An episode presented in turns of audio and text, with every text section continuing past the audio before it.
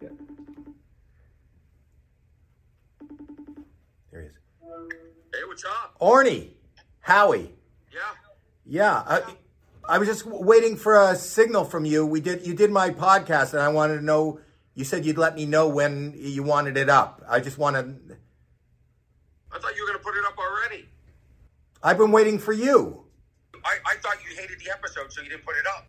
I thought you I thought you were mad at me. No, I thought you were mad at me. I thought you were mad at me. I'm serious. No fucking way. I love the episode. Okay, I'm gonna roll it now. Okay.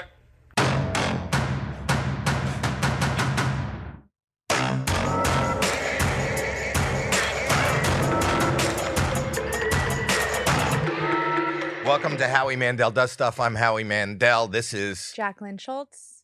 my daughter Yeah. It's amazing that I pre- procreated. that this is the first time you've ever mentioned that you have a daughter to me. You didn't know I had a daughter? No, but I was waiting for you to tell me you had a daughter. You've been waiting? That's what you've been waiting yes. for? Yes, Weren't you at the Super Bowl party? I was. Yeah, I was there. Yeah. We met. Yeah. Oh, that's right. It's the second time. yeah. But you just met and you didn't know that was my daughter? No, I don't know what uh, I don't know where we're going with this, but yeah, that's Yeah. what I was. Orny Adams. Orny Adams is our guest today. The amazingly funny, witty uh, star of Teen Wolf, stand up. Teen Wolf was probably what most uh, young people know you from. Yeah, it is. It's it's interesting. It's uh, it's uh, the one thing I've done. No, you've done other things. Not really. Not really. Like uh, outside of comedy, that's the one thing. You're It's- comedy and you're a ranter. You're a really good ranter. I, I guess. I mean, we should all be ranting. There's there's a lot of stuff that we should be upset about. What's bothering you right now? Do you want to guess what I had for dinner last night? Do I want to Yeah. guess? Uh, It seems like it's wouldn't be a fun game, but uh, protein. no, No, no. steak, I had no. I had uh, corn on the cob for dinner. Okay. That was it. Uh-huh. That Okay. was it. And I was thinking, like it was almost dinner time. I Mhm. live alone. I'm single, and I thought, uh, what should I you? have for dinner? How dinner? old are you? Fifty-one. 51 and single. Yeah. Wow. I did it. I did it. I, I am a role model for anybody that wants to survive in this lifetime with a little bit of sanity and everything that uh, you've made or whatever. And you think you're really selling your lifestyle? I think I am. alone, in, I'm- alone with corn. He's got a corn on the cob. well, let me explain why. Okay, go ahead. So a, a neighbor brought. I live in a beautiful neighborhood where people come by. They they have offerings. They drop stuff Corn? off corn. you, you live on a farm? No, his in-laws live near Sequoia National Park and they're farmers and they had all this extra corn and he gave me a bag of corn on the cob and I thought I should have this for dinner. Now, is this a sign of growing old? Is it like if you were a kid and your parents said, "We're having corn on the cob for dinner," you'd say that's a side dish. But no, wait. It's similar to like a stuffed baked potato. That's a meal. No, because it's stuffed with, you know, sometimes there's meat in there, chicken, Well, what did you put on your corn? butter and salt. That's it. I boiled it and ate four ears of corn So for dinner. So is this, I- Howie, I'm asking you, is this old age that I accept it? I can't. The only thing that's going through my mind is all the kernels you're going to find in your shit today. I, I, I doesn't even occur to you. When, last night, you're not thinking about tomorrow. You're thinking about last night. That's it. That's With, it. with seeing the colonel and the kernels. No, I. I wouldn't. I wasn't thinking that forward. I was thinking I've got to get through dinner. Do you want a and- tidbit of information about kernels of corn in your poop? I guess. I guess. Yeah. my daughter is you so know- informed. Go ahead. you know how it looks like full undigested kernels of corn when you poop it out? Yes. It's actually just the skin. Hold on. Al- my brother Alex told me this, so it might be a lie. But it's actually just the skin that's not digested. And the Mm. reason why it looks full is because it's your poop that stuffed it and full inside. Oh, interesting. Mhm. A lot more than I needed to know. But uh, The more is you that know. true? I don't know. That's what she's been told. Okay, so you had corn last night. yeah. That's it. That's well, the I whole think story. that that's. I think it's it's interesting because y- you know, as a kid, I would never. Corn was a crappy side dish. so you're fascinated by the fact that you can do whatever you want. No, I'm fascinated by the fact that I've come at this point in my life to accept that corn on the cob could be a meal. That as a child, As a child, if your parents said we're having pickup, you were shocked. Wow, what a rebel. You couldn't believe Are you it. single? Are you single? Yeah. Like I mean, like a, a, dating. I know you're not married, but I think everybody dates now. There's a lot of dating. That So do you on. feel by telling these stories publicly that this is going to attract a female to you? I I would love to have corn with you. Like Howie, I have never in my life ever thought I'm going to tell stories that's going to help me get laid. I've never thought I'm going to tell stories or routines so it advances my career. I'm not. that's not true. That is true. That's not true. That is absolutely true. I am not calculating at all. Well, I think that uh, can I? I'll digress for just a second. So I came to know you in 2002, and for those that uh, aren't aware, you did, you became kind of notorious on the comedian, which is a uh, documentary by. Uh, uh, uh, it was produced by Seinfeld, right? Mhm. By Jerry Seinfeld. Right. So wasn't the whole thing that you were overly calculating? Don't you? uh was I overly calculating? No, no, no. I always wanted to advance my career. I always wanted more. I still want more. What I'm saying is, I don't sit there if if my team said you should do jokes about this right now because this is what's trendy, or maybe you shouldn't yell as much on stage, or I I, I don't make those sort of switches.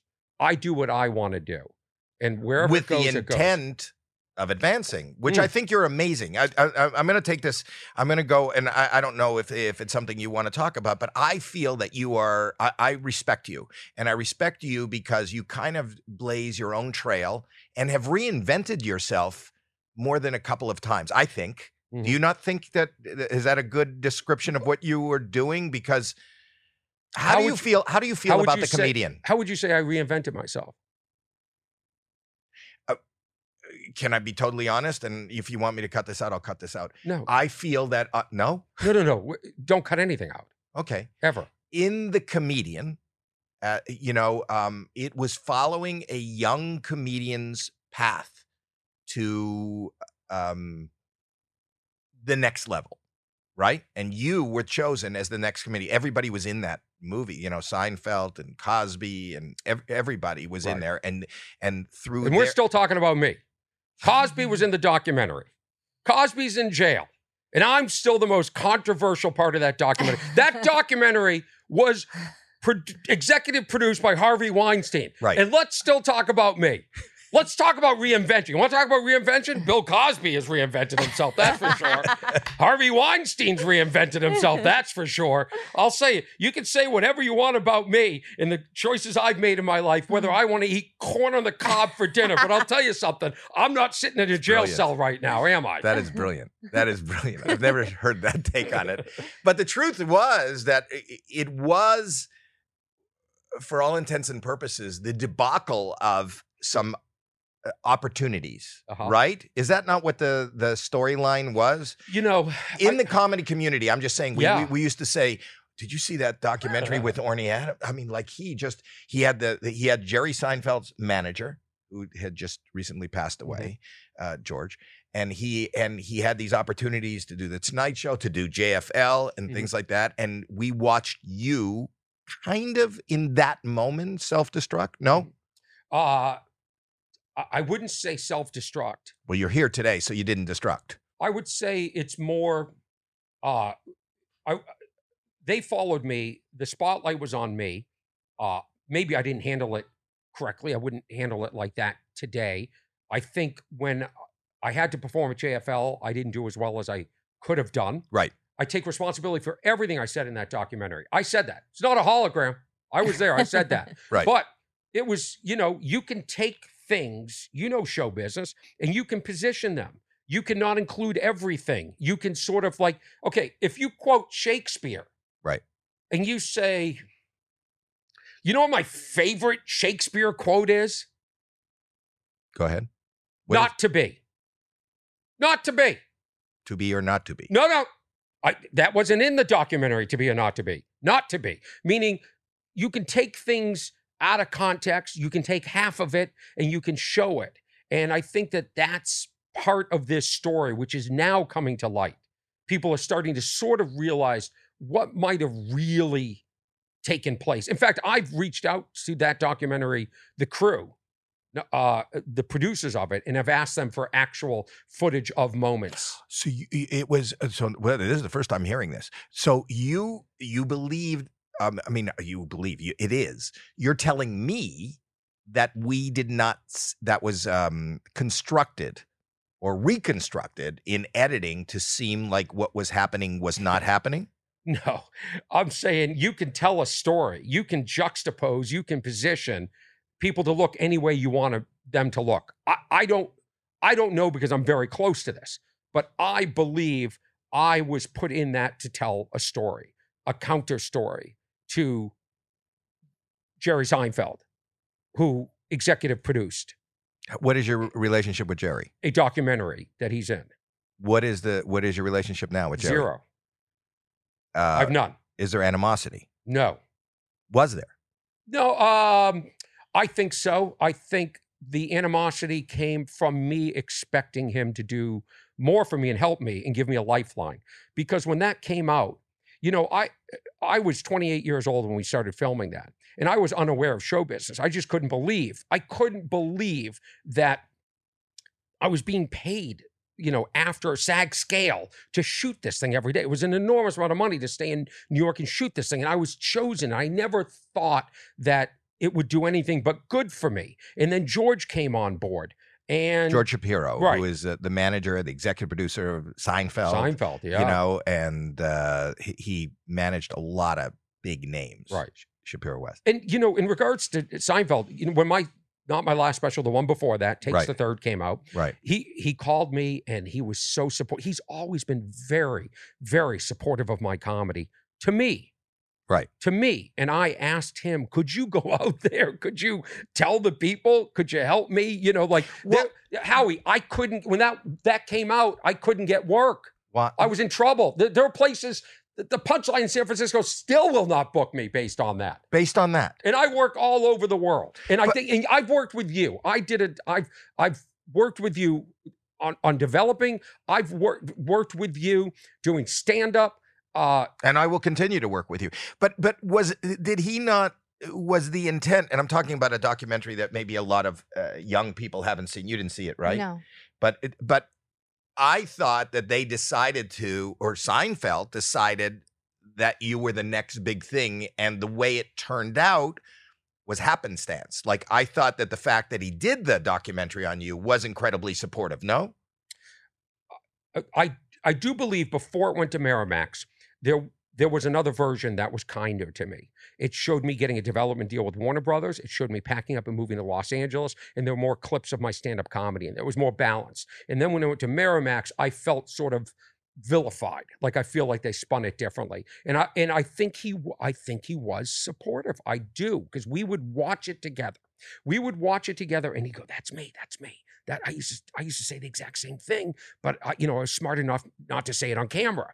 And one time he flew me to New York uh, to show me a cut of it and took me out in the streets and he showed me, I'm going to show you how to be famous, how to sign autographs. This is going to make you huge. And I do believe he felt that. I do. And I think. and you saw it too before it was released.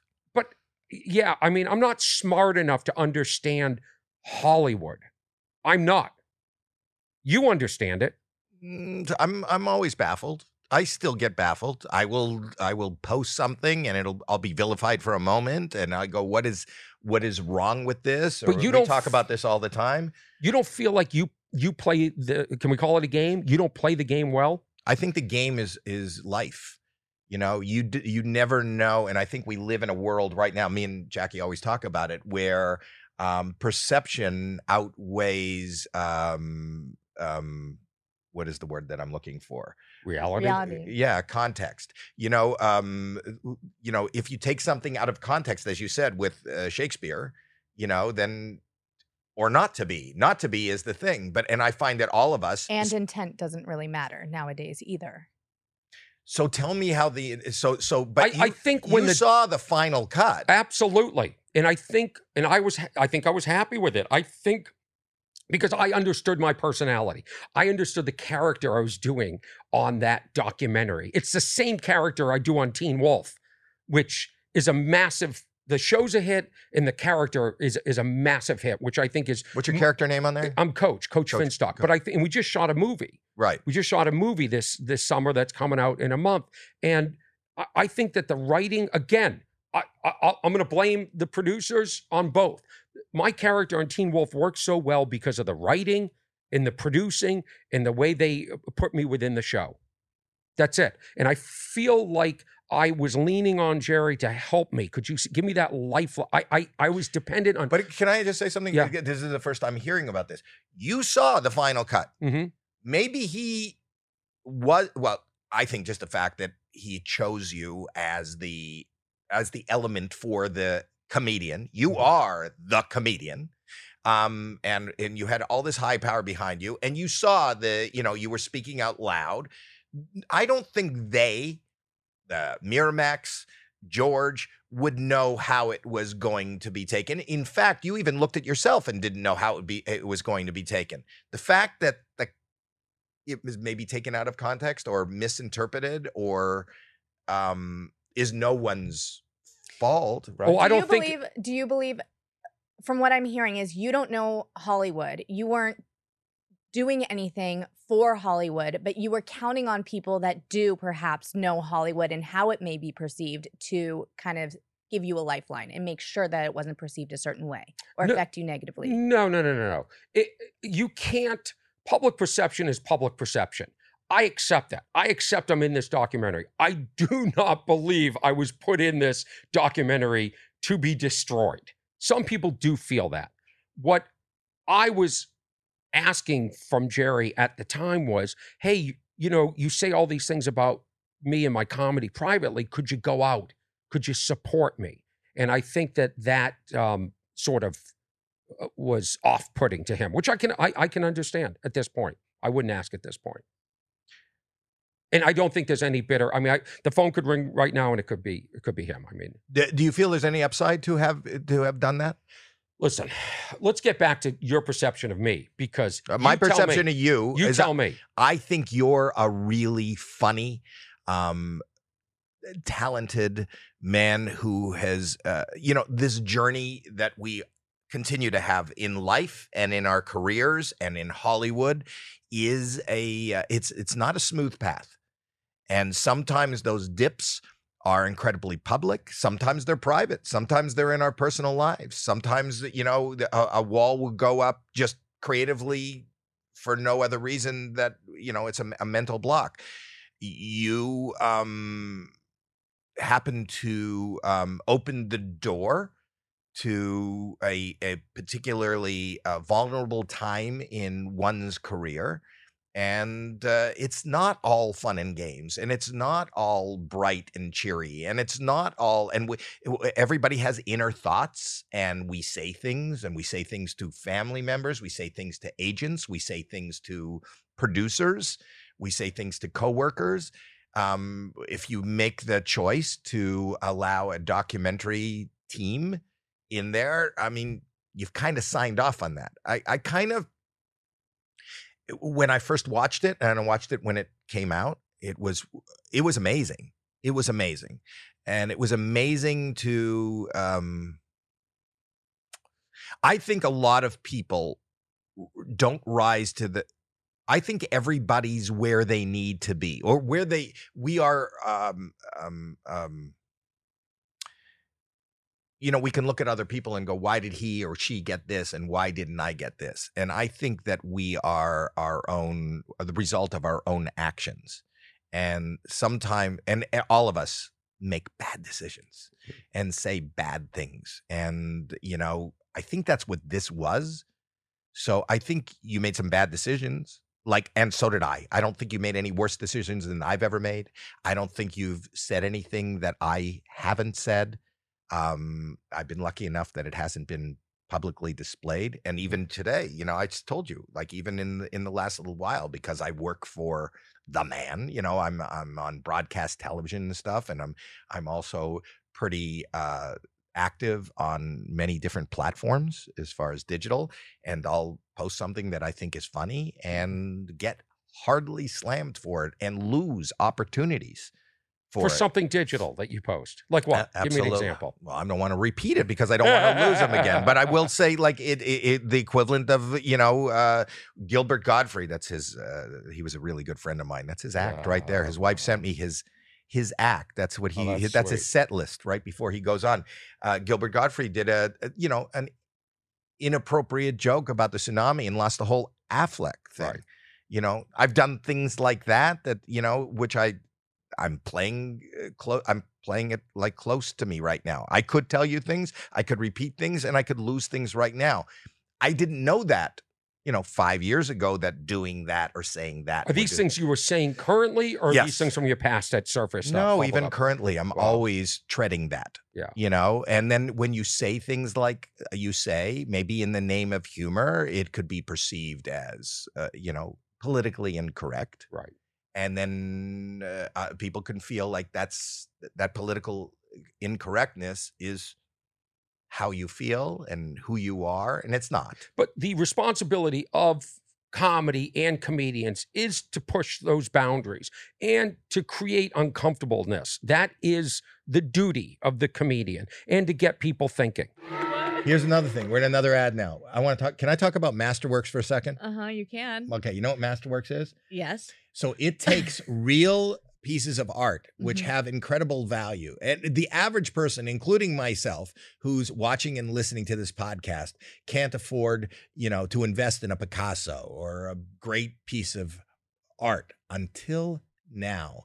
Because Masterworks will take great pieces of art and split them into uh, uh, little pieces of ownership. So when you make that investment, Mhm. it is a safer, in, more interesting investment than just going to the stock market or crypto or any of those. This is a good investment, right? Yeah, you can invest in fine art, like you said, and the art is worth millions. And it's not NFTs, like you just said. It's Picasso's, Monet's, Banksy. So, in fact, they just sold another painting. Just a few weeks ago in early November, Masterworks sold a painting for 17.8% net return. They've sold one just while they've been a sponsor. So, how's that for results? For what? Results. Results? results. Am I It's saying that results. wrong? It's results. Results. Not results. it's results. no. That brings Masterworks' last three sales to 17, 21, and 33% net returns. How's that for results? Results? Paintings have even sold out in minutes on Masterworks, so you can skip their waitlist today when you sign up with our special link, masterworks.art slash Howie. That's masterworks.art slash Howie to skip their waitlist. See important regulations, aid disclosures at masterworks.com slash CD. Good results. Result, you'll get results. go ahead There's a difference though between I mean you're treading a line between comedian you're not just straight comedian because Right. you're also on network television and which has a ton of sponsors so Right. therefore you have to be a little bit cleaner and can't really push the boundaries as much as you can if you are just a comedian. She's right. do you find about being uh, like just being on teen wolf do you fi- Absolutely. yes so Oh, it's put oh. added pressure on you Absolutely. Right. You have to make that decision. You know, I was talking to um, Neal Brennan the other day, and, and, you know, I was saying that these guys and women out there, you know, I was saying it's a scarier place. He goes, no, it's a freer place. But the, the it shifted. You know, uh, I said these guys are on an island, and I realized that people like you and me are on the island. Network TV and uh, broadcast is an island, and then there are these people that don't give a shit, don't need it, who have these podcasts that are controversial, who are selling out stadiums and arenas three times. They, they don't have to answer to It's anybody. beautiful. But to that end, they're also getting an incredible amount of blowback, which I don't know that I could handle. You Mhm. know, whether that be on social media or whatever, just to Yeah. hear the vitriol of Yeah, I couldn't. no, I couldn't. I'm either not controversial. That for that reason. for Would that it- reason. But you Would it affect you? Comments and other people's opinions? Absolutely. Absolutely. It is. And I don't I do like being misunderstood to an extent. So if you go on my social media, I make these videos making fun of rugby because it just the game makes no sense to me at all. And they get millions of views. right. And half of the community loves them. They get written up in rugby magazines, but then they're the hardcore people that just the vitriol. It, it's amazing. I love poking that bear. so that but that doesn't bother you. No, because I'm doing that on purpose. And they're not attacking, you know, they're not attacking me for something that I feel like, you know, with my stand up, I feel like I'm really trying. With that, I'm not, I don't mind being attacked for something like that. That to me is funny. And I'm attacking their sport. So bring it on. Bring it on. So what So bothers what's the you? line that you won't cross? I, I, I, I just, uh, like, I don't talk about my personal life that much. I just, I, I, I'm very closed. I don't, I'm not as open as those people that are doing it and they're very successful. But to me, it feels like you're selling a part of yourself. And uh, that's not for me. Yeah, but it's also you know, it's and I admire them for that openness. I can't do it. It's not only openness. Listen, if you want to climb Mount Everest, you know, you're going to get an amazing view. You will get some notoriety, but you it'll be harder to breathe. There's no oxygen. That's my that's my point. Right. So when you travel, when you go, when you push the boundaries, like people like Chappelle and and many others and Bill Burr, they're gonna, but they don't mind that. They don't mind living in that thin Right. air. Right. You know what I mean? And they're way up there and they're higher than any of us because they don't mind traversing through a place that has le- that less, it's harder to breathe, Mm. you know? And that's hard for me. Yeah, I get to the top of Mount Everest. I take a picture and I get down. It's it's really it's one of the reasons I'm it's one of the reasons I'm not signing up for this trip to Mars. There's no oxygen up there. So why would I go to Mars? you don't do anything adventuresome? I don't go to Mars. Have you been to Mars? No, but I don't eat corn alone. he doesn't get married. That's adventuresome. Here's the problem. Have you been close to marriage? Yeah, I mean, I've been in love many times. Uh, you know, y- the thing with Mars, and I do want to get back to two other things, but the thing with Mars is, which nobody's calculating, is it's all of us going up there. It's all the same people. We're going to have the same problems up on all the assholes here are coming with, you know, all the people here that think the earth is flat, they're Right. coming with us. They're going to be on Mars going, Jeremy? Jeremy thinks the earth is. flat. yeah, he'll be up there going, you know what? Mars is flat too. I like Jeremy. We Jeremy love Jeremy. We love Jeremy, but he he is. there's no way to convince him. This Which one's Earth- Jeremy? the he's. Oh, uh, do you really think the Earth is flat? Uh, I don't. I don't believe in conspiracies now. Have you seen What? wait, what? Jeremy. Wait. Have you seen aerial photography of the Earth? Yeah, it's flat. Why is this guy working for you? Is this You know what? He's, He's actually- absolutely brilliant. He edits everything you see on this on this podcast. yeah? He's really funny. He's really witty. I'm fascinated by the fact when people hold this kind of information, but he's not joking. Yeah. Well, I don't want to say anything, Jeremy. I respect your view because if there's a Do you respect his view? well, because if there's a flat earther uh, sponsor out there Yeah. for one of my projects. I'm not gonna, you know, my podcast might have flat earther. So I'm Jeremy. I respect you. You might be. Hey, he might be right. So. Do you really believe he's right? I, I want to say two two other things. One, the level of how naive I was during comedian. This is true.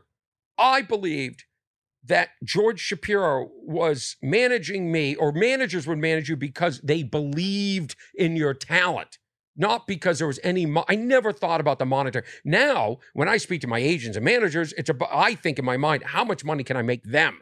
Then they'll be more incentivized. So right. You didn't think that at no, that time? Howie, I didn't. That's what I'm saying. Don't you understand? I'm a, thought he just like I mean he- Yes, I did. George is actually a good guy. Right. He's a really good guy, but he- when you're business is business. Right. And humanity is humanity and there is a blend of the two, but to have interest or to spend, you know, I I I had this guy in yesterday uh not on the on the podcast, but um who who who, who was here um Doc McGhee. Do you know who Doc McGhee is? Doc McGhee is the manager of Kiss and he Bon Jovi and Hootie and the Blowfish. And he's like 76 years old and he's still on the road with them. And I said, What do you do? What do you do all day? And he and he said, QTR. And I said, What is that? And he said, Qual- quality time remaining. And that's how we should all live our life. You know, Yeah. quality time remaining. If anybody's going to put aside from talk about George specifically, who is an amazing family man, he was a husband, he was a if you're going to go to work and his work was managing young comics and managing their career and building the career, it's the quality of that time is like how can I make money? Is this guy and I could see when I sit here with you, I can see why anybody who would meet you would go, "Oh my god, you're worth a lot of money, Orny. You really are. You could really rise to the occasion and be a superstar." and eh, I I believe that you're on a even a second run right now, and that's why I say reinventing yourself because you were this journeyman comedian who was about to explode. I think we saw what happened in the comedian, and now you're the guy from Teen Wolf who still is doing uh, comedy specials. And you know, I believe that you are on, as we talk to you here, you're on an upswing. Hmm. You know, and and every day people are still, you know, exper- uh, uh, exploring and finding you. And I believe a lot of people who are listening and watching right now will go and look up uh, specials they haven't seen. They'll watch episodes of Teen Wolf to go, oh my God, that's the guy. Or they'll go to that uh, documentary and watch Well, that. It, it- it is fascinating because, and, and thank you, by the way, and I appreciate it because I've, I, I do have such respect for you. I Well, I, re- I respect you. I respect you for not giving up. yeah, I, I had no other option. No, that Did- I think more people give up than go than keep going. Go ahead. Did that experience change the way you view people and trusting people Mm. and how you view the world? Absolutely. So now you Was it soul crushing? Mm, at times, you know, I I I, I saw a uh, a documentary about a golfer. I'm blanking on his name, and he blew two of the biggest tournaments of. I mean, he was up so much that there was no way he was going to blow the final round, and he did. And they asked him, and he said, "You know what? At this point, it's I, I'm over it. It doesn't affect me anymore." And uh, I will say this: it will always be in my DNA and a part of me. I'll never get over it and uh, I don't I don't trust people as much. I don't trust the business and situations, and um, but at the same time, But that could be a positive, right? at the same time, it made me acutely aware of who I am as a human being and how people perceive me, and it changed me in a way that I'm so grateful for that I don't think I would ever have changed like that if this wasn't there wasn't the impetus of this. That's So- amazing. in the end so when you say oh you know at, i'm at age 51 that there's still you know maybe the best is still ahead of me i mean is, don't you think in this business that's remarkable To- to- I do, and it, but it's not unheard of. You know, you look at Rodney Dangerfield. so funny we were on stage the other night and whitney cummings i brought whitney up Right. on stage with this video it's so funny she had left something on the stage and i said get up here and I, we were going to tell the story about being in montreal together doing the steve martin gala and what happened And along the way, we just got derailed and we sort of were semi roasting each other and laughing and having a great time. And at the end, she said, um, just really beautiful sentiment. She said, You know, before I get off, a story about Orny Adams. Sometimes he's a brilliant comedian that I admire and I looked up to when I and still look up to in this business. And sometimes this business gets it wrong. And in this case, it did. And he's our Rodney Dangerfield. And so Well, it's that's so what I funny that think. you just said that. But I think in the business getting it wrong or the world getting it wrong is what makes you the Rodney Dangerfield. It's what makes you, it gives you, you have to, you know, it's like I, I my analogy is more like boxing, but you got to get hit and you got to get knocked down in order to stand up and keep going. And those people that get knocked down and stand up are the people and are in it for the long haul. And the long haul hurts are the people that make it. Those people that get knocked down and go, oh shit, I can't take right, this. right, I'm out of this. Yeah. And that's a big, you know, there were so many people at the comedy store when I came out in the 70s and I was watching Richard Pryor. There's so many young comics of that day. I'm telling you, we're fucking brilliant. We're superstars. I mean, had the the wherewithal, not the wherewithal, had the material and the psyche to be a superstar that got hurt like you, got hurt like I have in the past, and walked away because life wasn't worth it. The career wasn't worth it. They couldn't see through the through the fog of uh, Right. whatever negative was happening, and they're just not in the business anymore. Yeah. They're just not there. People give up. People who are musicians, you know, they have one hit record and then they can't get a, another hit and they, they stop writing and we never Wow. hear of them.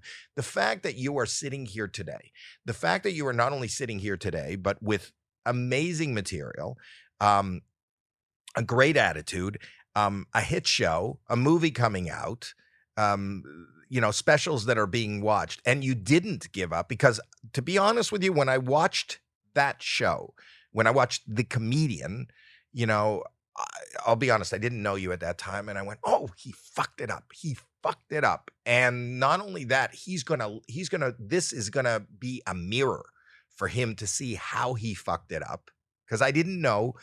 Had no concept of whether there was any other footage or whether they eh, the narrative wasn't exactly the way I was seeing it because it it it kind of depicts itself that way.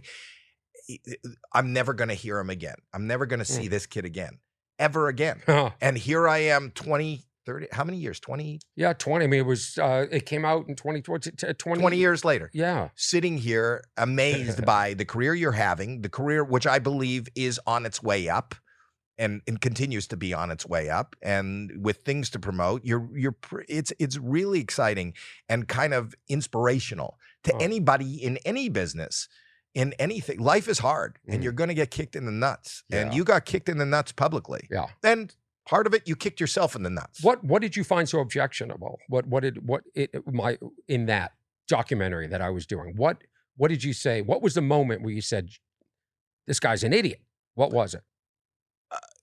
Uh, to, to be totally honest with you, my my thought was you were this young kid who uh, was taken by the uh, the hand. I would have done any personally. I would have done anything George told me to do at that time, and you were kind of uh, Did I? I don't. I don't recall that. What did? Was there something over uh, overthinking uh, you know what you were going to do the sets you were going to do how you were going to do the set saying no to things saying uh, to anything i just would go listen and for the for the same by the same token i am somebody who's afraid to say no. I say yes to absolutely everything and i've made horrible mistakes by saying yes. Mm. i felt that my career was over three or four times over not based on my you know just some of the movies that i did. And in the midst of the movies understanding that this is really a piece of shit and it's not going my way and why and then reading um, articles about roseanne barr who was closer to what you were you know in as far as being holding a standard to who she believed she was right Mhm. and her sitcom went through the roof and had that kind of success Yeah. right by the same token you kind of acted the same way and it knocked you down Right.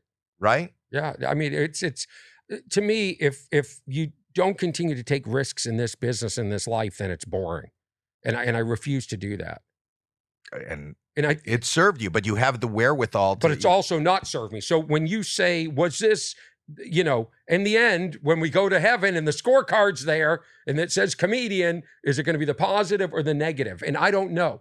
I don't know because because for we can't we but- can't re- rely on our past and we can't look to the future. Are you happy right now? Are you happy? Your career is good. Yeah. Are you happy? Mm.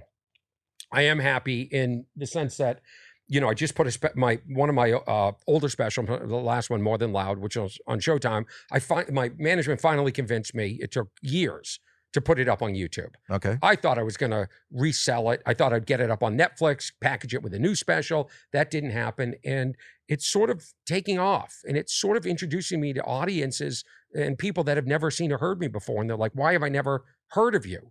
Which to me, I love So we'll put a link to it. What is it? What is it called? more than loud. Well, More now with loud. social media, Jeremy, you don't put a link. necessarily need um, someone to buy it or a network to buy Right. anything anymore. You Right, can the be whole- in charge of your own destiny and your own career, basically, because you could decide what to put up and what you like, and audience will either be attracted to it or not. Right. The People entire, like uh, Andrew Schulz. You know, he just did that special, and Netflix wanted to edit it and do it a certain Oh, way. really? Because did you not know about this? I don't know this. No. Do you know who he is? Yeah, I do. I do. yeah, so he's he's blowing up huge. I mean, he's already big, but what what he did was Netflix. Uh, he want, you know, But see, if it didn't, you'd say Andrew Schulz, what an idiot. I knew at the time, right? You can like if comedian blew me up, you would you'd go back and rewrite in your head that, that this was the greatest thing that you ever did. I'm not saying it isn't the greatest thing you ever did. I'm just saying I'm asking you how you feel about it and what you, your perception of that. I'm There not. are- I'm you not. asked me if I'm happy. There are days, Howie, that I cannot believe that I make a living doing this. That I've achieved what I've I've achieved. I, I'm, I'm being honest. There are days that I can't believe you text me back. I can't. I'm, I'm I'm serious. I can't believe that that that I can put a special up on YouTube and people can see it. I mean, I, it really. I I can't believe that I close the Improv in Los Angeles every weekend I'm in town, and they'll let me do it 12 weekends in a row. I can't, to me, I can't believe it. It's only when I stop and I measure myself up against other people and what I feel like I, I could be that I get disappointed. But at the end, But the point is, that's the problem. The problem is we have, and that's what social media does. We have a, a, a, a litmus test, a measure. Measuring is not good. You should not measure because then it's I'm this and they're that. And the truth is, I know comedians. I won't mention names, but I know comedians that can sell out arenas, arenas all over the world. And I promise you, I can I can go up to four people on the street randomly that don't even know their name. oh, You know, yeah, so you know, the, our the for me the uh, success is is waking up and looking forward to do whatever you're going to do, and that's success. And in the realm of things, when you measure at the end, if you say when we all get to heaven, nobody's going to talk about this show. Nobody's going to talk about this the, this amount of ticket sales. Did you live that quality that you wanted to live? You know, I'm constantly now at this age. I'll see an old movie and they'll tell me, and I, and I look it up. You know, I Google it, and they'll go, "That was the biggest star of his day." I don't know his fucking name. right. You know, Look at when Steve Jobs died. A month later, nobody cared, and everybody was maligning his name, and it was like it's crazy. Like when you're gone, you're gone. I want to ask you the same question. what? Are you happy, Howie Mandel? No, I have a hard time being happy. And that's my struggle throughout my life. That's why I talk about mental health. Happiness eludes me. Um, I, I try to distract myself. Doing this in this moment, sitting with my daughter, talking to a friend, talking to somebody I respect, at this particular second, I'm happy. But the the problem is, I feel like I'm balancing on a fence, and I I constantly, um, uh, you know, uh, I, I need I need to be busy in order to be happy. Am I generally happy? My my resting space is not happy. Why is that? I don't know. It's mental, my mental health. It's like why do you have a bad back? Why do you have a bad knee? I have bad. Uh, I, I have a very weak psyche. I do, and and nothing in my life is. Uh, is there to make me comfortable. You know, as a, as a germaphobe, as somebody with OCD, I've picked a very public, Right. you know, path. Yeah. I don't want to really touch or be around people. I, I, I remember during, uh, I think it was COVID, there was maybe there was an article that came out that you were having trouble with this and by being alone so much. And I remember f- feeling for you as as I do right well, now. I when say you tell as me a, this, as a as and- a as a joke, like people say, I got COVID, Yeah. and the hardest part of COVID was not the symptoms. The Hmm. hardest part of COVID was being locked away for ten days, not being able to go to work, not being able to distract myself, not having really anybody to talk to outside on the phone or you know Mhm. FaceTiming people or whatever. That was the hard. It sounds ridiculous. That's the hardest thing, and people will say, I live in a beautiful home. I was in a beautiful room. I had TV. I had whatever at my, Yeah. you know, I had somebody who I'm lucky enough that, uh, you know, lives at our house that cooked meals and left them by the door. I had a great me. I, I understand that I'm living in, uh, on paper, much easier life than 99% of the world. That being said, in my own head, I'm ravaged. yeah, Mhm. it's and it's it's. I'm sorry, and No, you don't have to be sorry. but I just know- it's a but we're all a work we're all a work in progress. and and, and I remember I sent you a text. Yep. And I said, uh, "Let's grab lunch," and that was just that was my code for like, "Hey, man, I love you." Oh, thank and, you. I love you you're, too, buddy. You're buddy, and and like you know, I appreciate all the kind words and sentiment, and uh, the fact that you invite me in. You know, I come in here, and I'm just in awe of what you're doing and your spirit, and the fact that you have such drive. Just uh, you know, because there are days where I I go, you know what, I can lay back. I'm in the finals. I, I can lay back. I've I've done well enough that I don't probably have to worry. Knock on wood. And to see your drive, I just I admire and respect that. My and I drive is that to- of a hamster on a on a on a, a treadmill because the truth is that I listen for all intents and purposes I could lay back, but it'll be dark. Yeah, I mean that's that's what's interesting. Like you can't like some days I just end the day by sitting in my backyard in a chair and just looking out and, and seeing you know the the trees and and being just so content and having silence. And I think silence is your enemy. It really is. All right, I'm excited. We're talking about Shady Rays. Yeah, we're both wearing our Shady Rays. Rays. Rays. Rays. Shady Rays. How cool are they? Aren't They're- they cool? They're really cool. You know what I love about them? Huh. They're not expensive, but they look expensive, Uh-huh. right? So they're a great gift for a loved one or for yourself. And they have in, this insane protection plan. Do you know about that? I do know about it. And it transfers to anyone that you give it to, too. Right. So it's awesome because even if you lose it, you drop it, you break it, whatever it is, you can return it or oh, exchange them. You come. Are you gonna? No, stop. No, why would you do that? No, because I'm going to show you. I'm going to return. I but can. why would you do Oh, that? maybe you're right. I shouldn't have done that. Dad. No, I shouldn't have done that. Okay.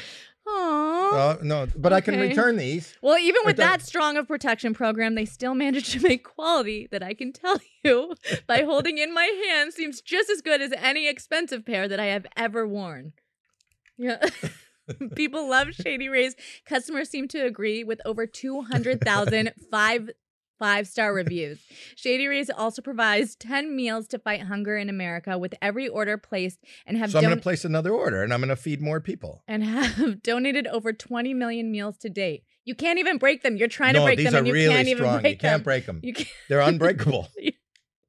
oh, Oh, look, the length. They're, they are. These are made amazingly. I can't even break them. These are good. Look, I can even put them back to the way they were. Look at this, and you won't notice the difference. Well, guess what? They have free returns and exchanges. Uh, but you know you what? either love the shady rays or they'll pay to ship them back for you. Boom! Wait. I know. Whoa. I know. no way. Uh, yes way. Hello, Shady Rays. Okay. You can't even ruin them. okay. Exclusively for our listeners, Shady Rays These is running the strongest glasses I've ever heard of. their deepest deal of the season. Use code Howie for 50% off two or more pairs at shadyrays.com. Buy one, get one free. You can get two pairs for as low as $54. Redeem only at shadyrays.com, where you can find all their newest and best shades. Yeah. Couldn't break it. I couldn't break them.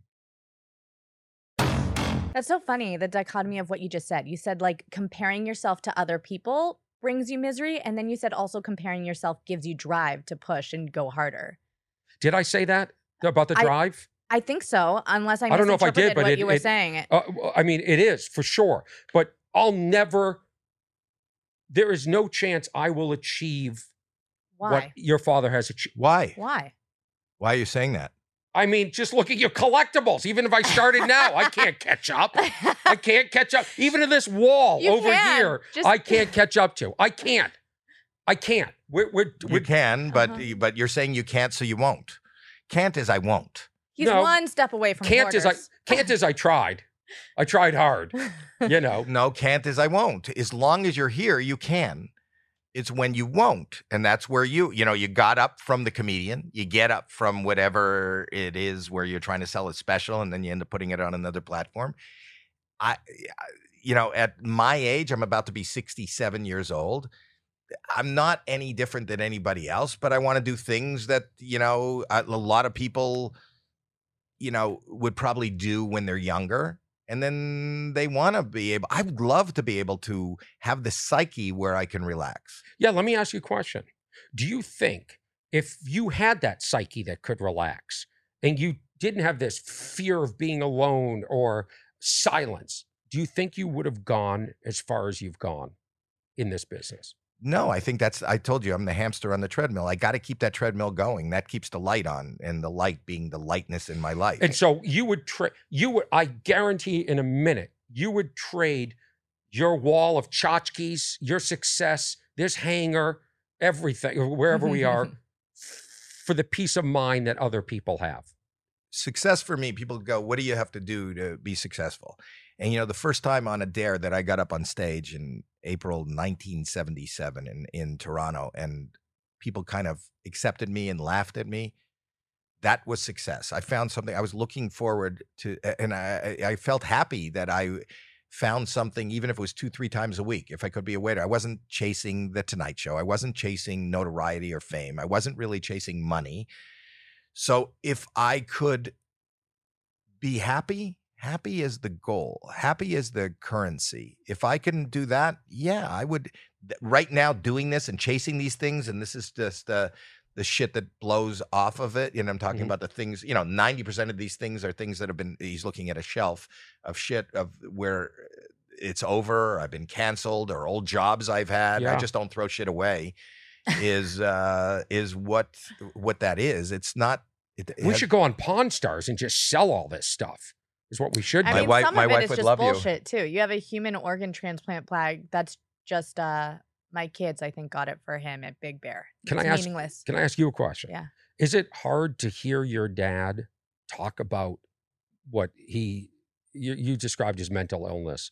Does that I saw a looking this visceral sort of reaction in your eye, like Well, I actually suffer from the same mental illness that he does. So it's hard because I know how he feels a lot of the time. And I feel bad that he feels that. And But I she feels it. understand it. But It's um, genetic. She yeah. has it too. yeah. You know, it isn't. Think of uh, you know your psyche is an organ. You know, if you're you're you said you're uh, resting your knee. What's wrong with your knee? Did I say I was? Oh, Oh, no, you I said did. you're in I- town healing your yeah, knee. it's it's surgery. Do you What want to switch off of this? We can switch. no, off this no, subject. no. I wasn't trying to. Okay. But I'm saying it's the same thing. Why did Right. you have surgery on your knee?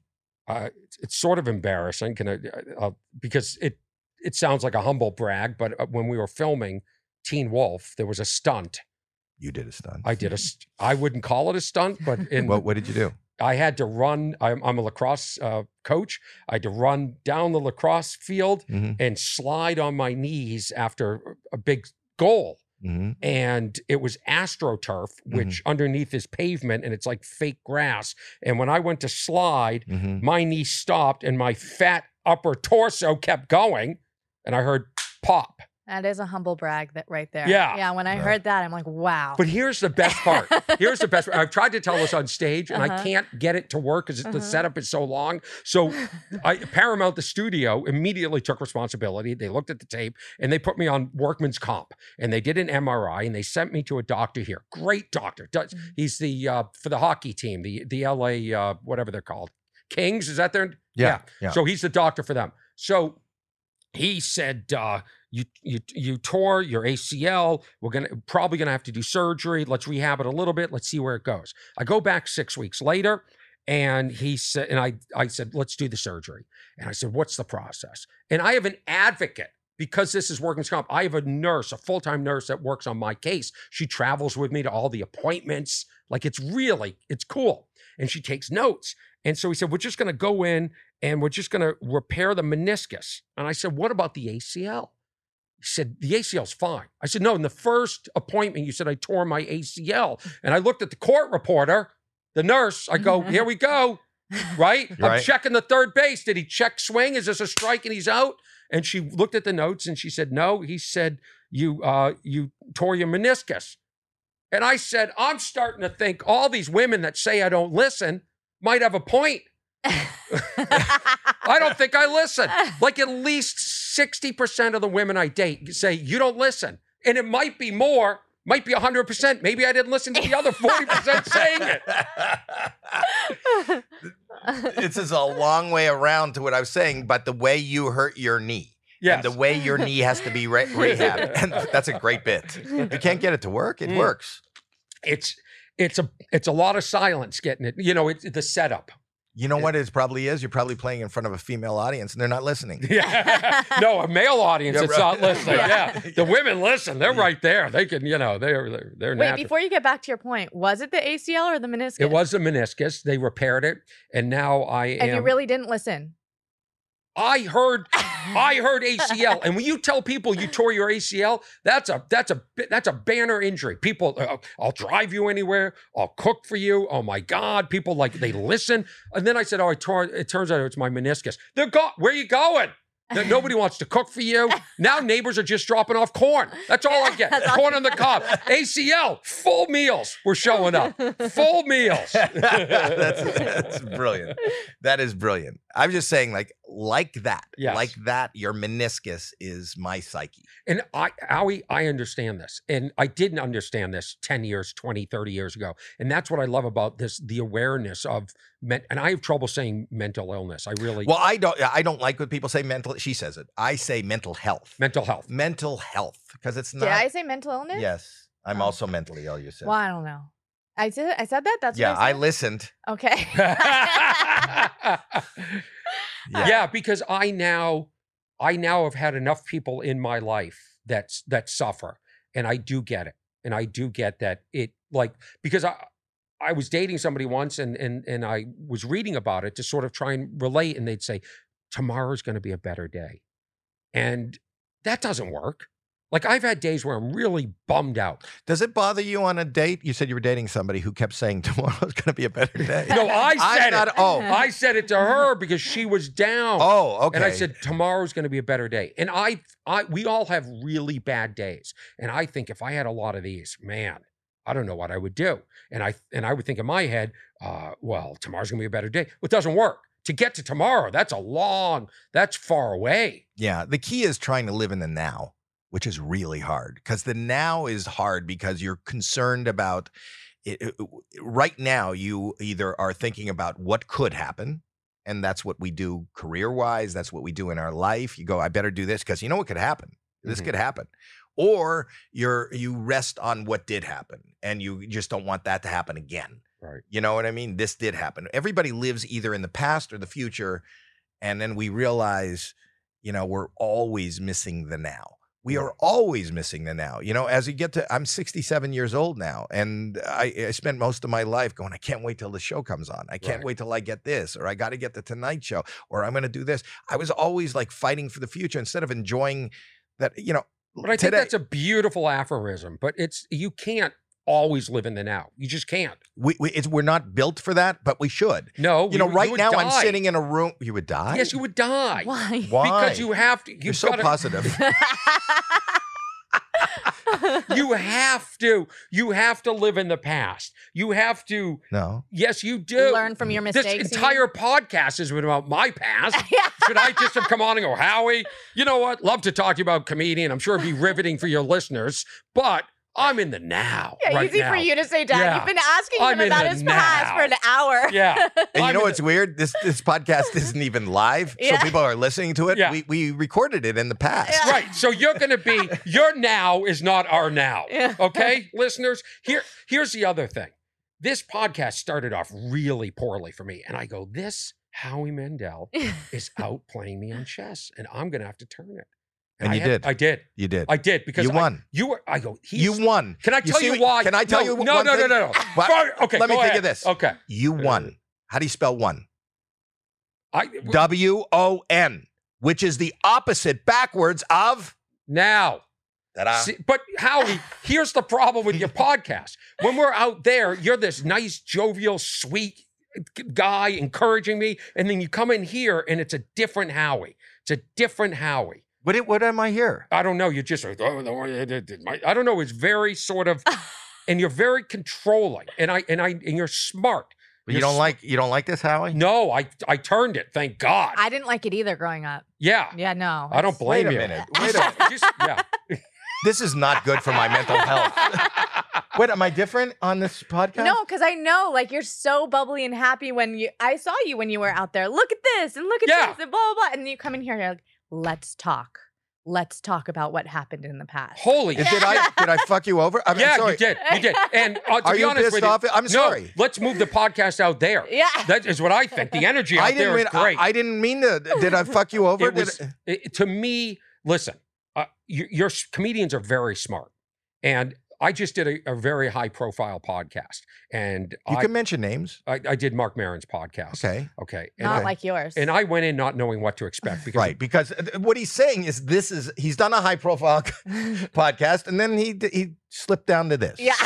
that no, I get it. Yeah. I get it. No, that's not what I'm saying. That's what you said. Do you think that's how I took it? well, maybe if you didn't attack your guests, you'd have a higher. What you're saying is you're no fucking Marc Maron. Yeah, yeah. Okay, no, I no, get hey, listen, I'll let you know what my numbers are on, on my podcast and my videos after this. I'll see what the bump is. Yeah. But you know, Marc Marc is a guy. You and I are are friends. Right. Marc and I. I don't even have Marc's number.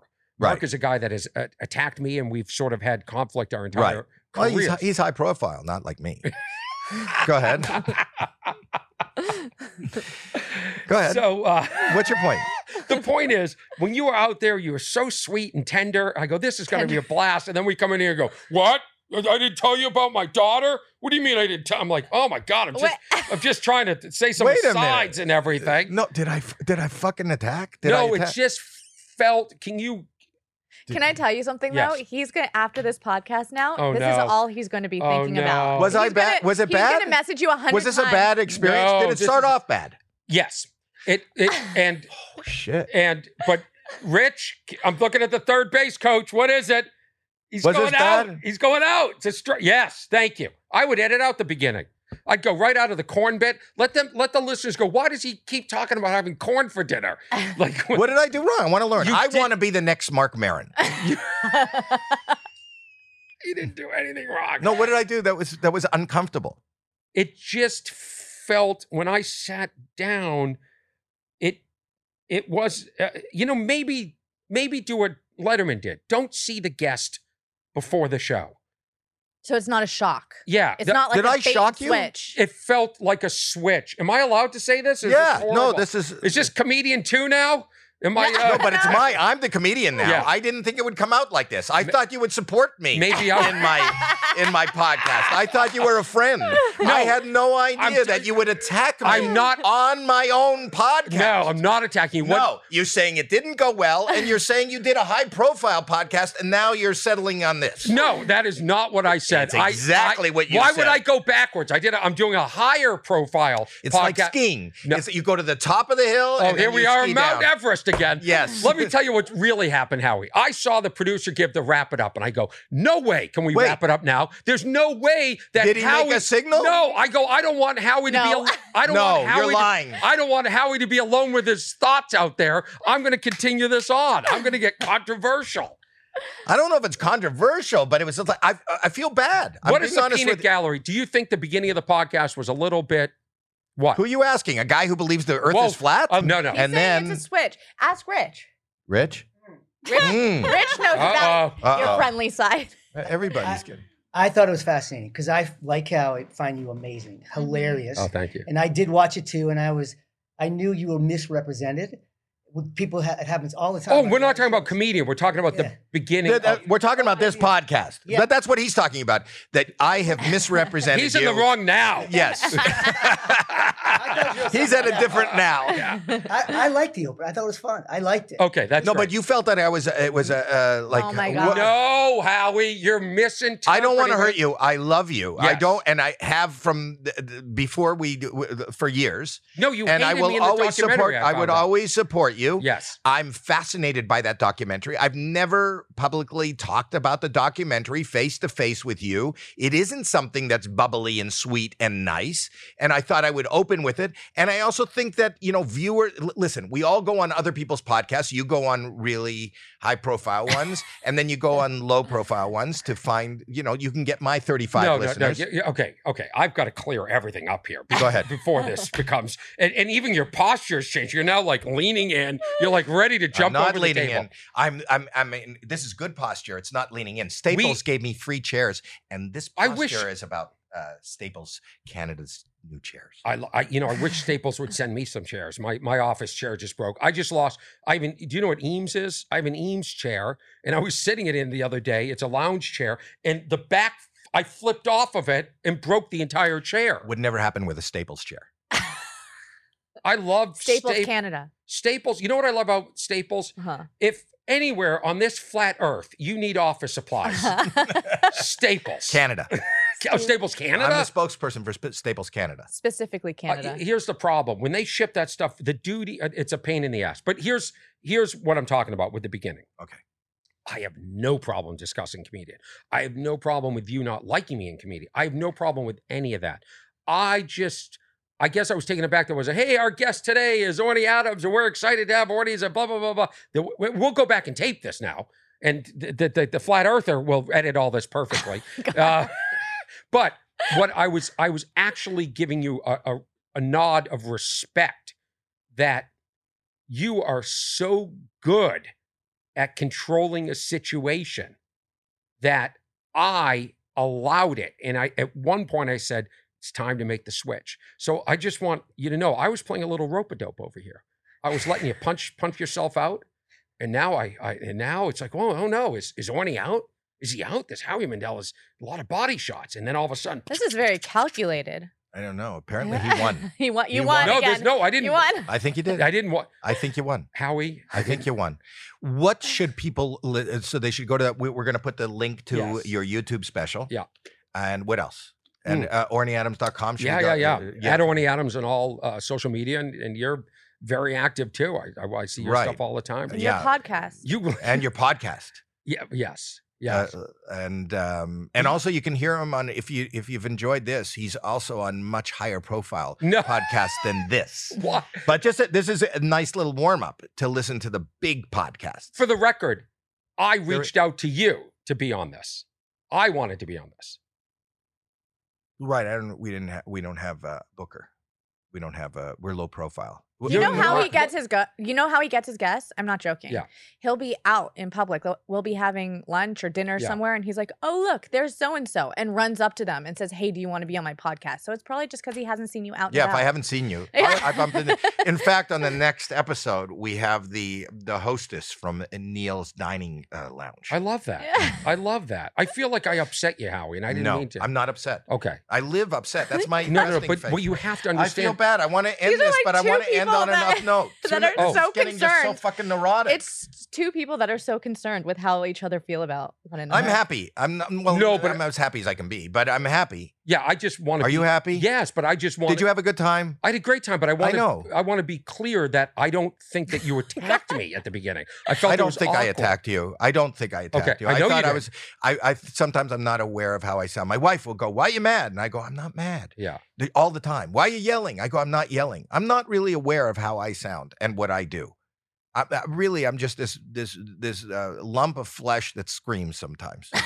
That's all I am. Yeah. and people find it funny from time to time and they put me on television and uh, when i'm not on television and i'm not uh, performing stand-up comic comedy my daughter will bring this lump of flesh into this room with a microphone and i get to talk to friends Yeah. not high profile it's not high profile What happened to this high? Pro- is that the? That's the trigger. That's the thing that. This is very high profile for me. I could barely sleep last night. I was anxious about it. do you know we're number 35 in croatia and that's not a joke Are Is that true? is that true 25. is that true 25. Well, going to be 15 after this one. In Croatia, we are number 25. So we moved up. We were 35, were we Wasn't not? it also Trinidad? Where else? 25th in Croatia, 25th in Trinidad, 32nd in Lebanon. We have a sign up. You know that there's a sign up Yeah, there so we're- that they we're never climbing the forget. ladder. Yeah. Not here, Not in here the other for room. the. Oh, the motivation? That's motivation. Yeah. Yes. We're hoping one day, one day to be in the top 20 in, in Lebanon. Lebanon. Wow.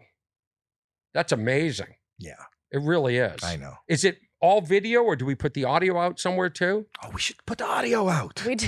We have audio. That's a good idea. We- Thank God we have you. We have a podcast. We haven't been broadcasting. Okay, am I being attacked now? Yes. Okay. Yes, you are. This is this is exact. Okay, you know what?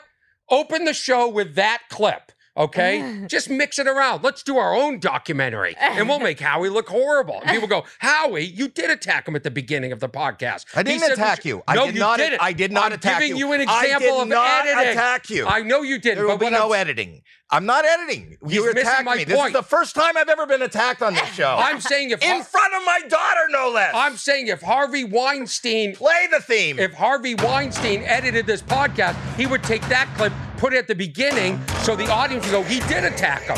That's what I'm saying. Perfect. Do you hear something in your ears? no.